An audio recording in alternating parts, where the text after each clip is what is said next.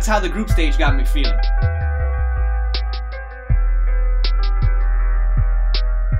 That's how I'm feeling. Good afternoon, everyone. This is episode three of the Spill the Cup podcast.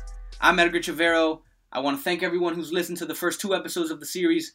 We'll be going until the World Cup concludes. We're trying to give the most compelling, the most convenient World Cup talk for you guys, for soccer fans around the U.S., and for soccer fans around the world. My co host Jonathan Acosta won't be with me today. He'll be back with me in Gainesville next week to talk about the results of the knockout rounds. For today, if there's anything you don't agree with, that you don't like, you can blame it all on me. Talk to me on Twitter about it, at the Edgar Chavero. Like I said, there's plenty to talk about already, plenty to argue about, plenty to cheer about, scream about. The group stages finished up yesterday, so the first knockout games will be tomorrow, June 30th. The first between France and Argentina, followed by Uruguay and Portugal.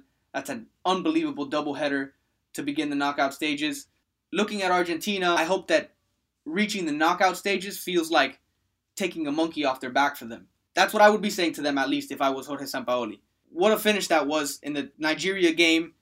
Marcos Rojo coming out of nowhere, out of nowhere, with a sweet volley to give them the lead in the latter stages of that game.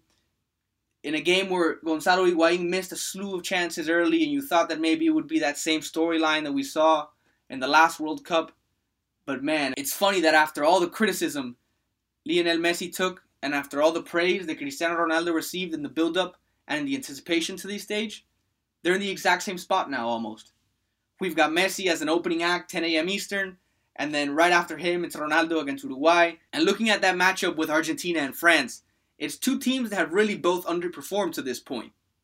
Argentina's struggles have been talked about by everyone, and they've had that scare that they didn't know if they were going to qualify for the knockout stage or not. But France has kind of slid under the radar.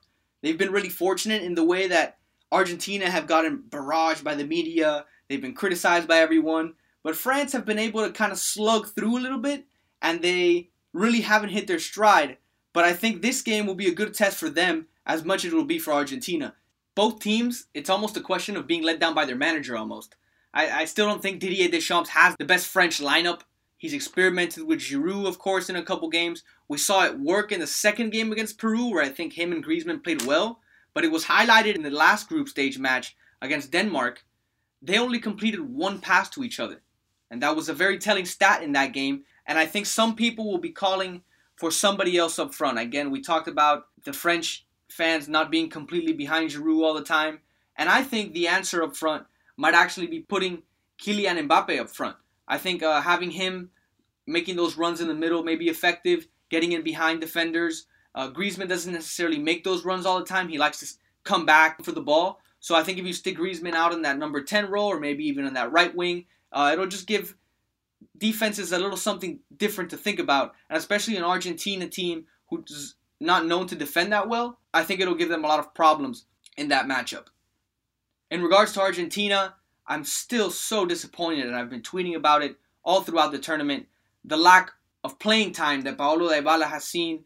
For me, it's just very hard to understand why he hasn't played. He only played 20 minutes in the entire group stage round. Angel Di Maria didn't play all that well in the first or in the last game. Some fans were getting frustrated with him. Sampaoli still hasn't figured out the best lineup.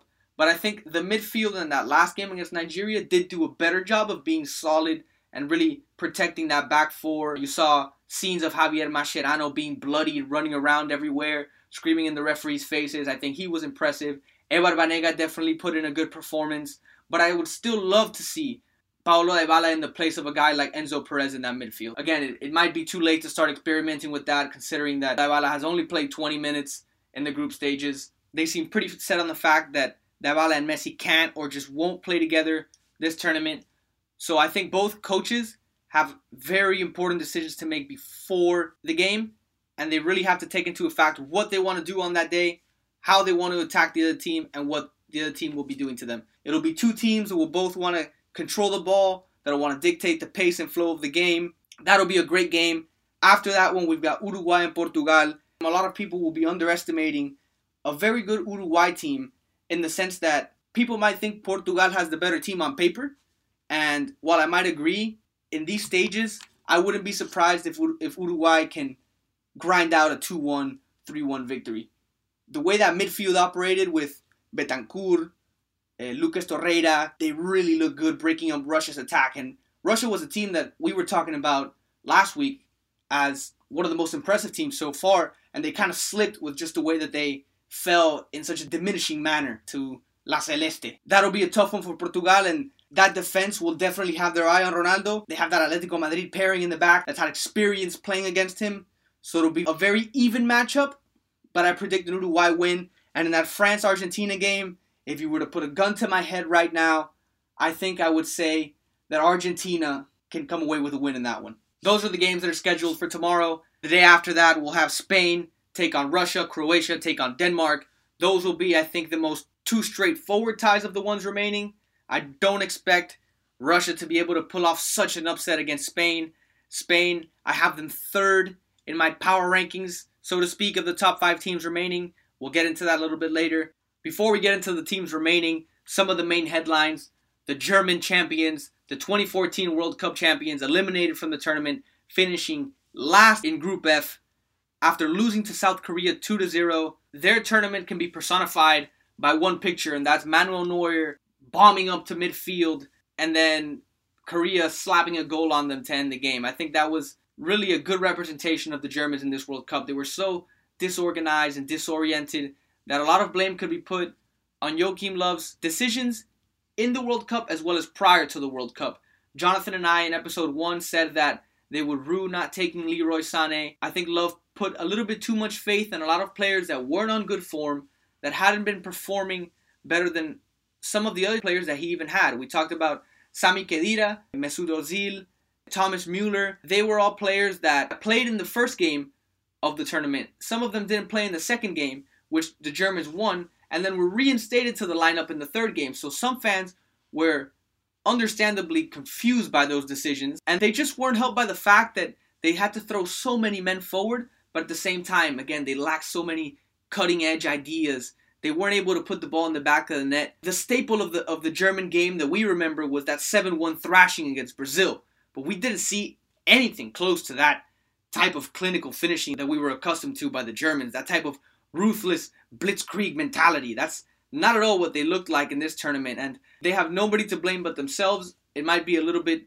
harsh considering that they have a lot of star players on their team, but again, it's very hard to remotivate a certain group of players that have already won this tournament just four years ago. And it's the fourth out of the last fifth former champion to crash out in the group stage after. So it's a trend that we would have to keep an eye on for future years. And one the Germans unfortunately fell victim to in this one. I want to get into my top five teams from the ones remaining. I predicted before the tournament and on episode one of Spill the Cup that Brazil would be taking the tournament home. I stand by my pick once again. They clock in as number one on my power rankings. At number two, I have Croatia, a team that won their three games in the group stage, looked very impressive, in command of everything they did. They were even able to pull off an impressive victory against Iceland, 2 to 1 in the last stage of the group game in a game that they didn't even need to win. They're already qualified. They were even able to rest some of their midfielders, some of their star players going forward. So I like them. And they'll be eventually taking on Spain in the quarterfinal. Spain, who I have at number three in my power rankings, followed by Uruguay and Belgium. If you have a different top five from the teams remaining, go ahead and tweet me them at the Edgar Chavero. The next set of games sees Brazil take on Mexico. What a game that is! Two of the most prominent soccer cultures in the world. I think Mexico will almost benefit from the fact that they were whomped on by Sweden 3 0 because they were so upbeat and so high after their victories over Germany, another one over South Korea, that they needed to be humbled a little bit. And that match will really prepare them for a team that will come at them in the way Brazil will. Brazil plays with that confidence up front, and you have to prepare for so much when you prepare for them because they can just beat you in so many ways. We expected Neymar to lead the way for Brazil, but really it's been Philippe Coutinho that's been their star player. We saw Paulinho scored a great goal in their last game against Serbia in the group stage, so they've just been coming at it from all fronts. They're going to be a relentless attack, so it'll be a tough test for Mexico to not only control that Brazilian attack, but also get through that defense that again, has only conceded one goal. Marcelo will be a key thing to watch. The status of Marcelo, the left back, suffered an injury in the last match of the group stage. He's got a capable replacement in Filipe Luis behind him. But Marcelo adds that element of attacking flair on that left side. He gets to come up and link with Neymar. So that'll be something to watch for Brazil. For Mexico, I think the most important thing for them is to work on their finishing. We touched on their finishing in the last two episodes of Spill the Cup. Really, that that Sweden match, 3 0 was kind of a tough scoreline for them. There was an unlucky penalty in that. You talk about maybe a couple opportunities here and there, Mexico can kind of scrape one goal back, maybe fight themselves back in that game. But it'll definitely be an interesting match for them. But if you were to ask me to predict one, I think Brazil will win this one 3 to 1, sending the Mexicans home. The other matchup that day has Belgium playing Japan. Belgium getting to play Japan after edging England 1 0 in the last game of their group stage. I fully see Belgium taking care of the weakest team remaining in the round of 16, in my opinion. Even if there is no Romelu Lukaku for Belgium, they have so much attacking talent. They showed it against England.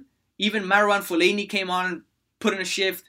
They had Dries Mertens who came off the bench and tested Jordan Pickford with a vicious strike. Adnan Januzaj popped in what was a left-footed perler for the goal of the game. So Belgium are another team that has shown that they can beat you in a lot of different ways. Meanwhile, they got to rest important players like Kevin De Bruyne.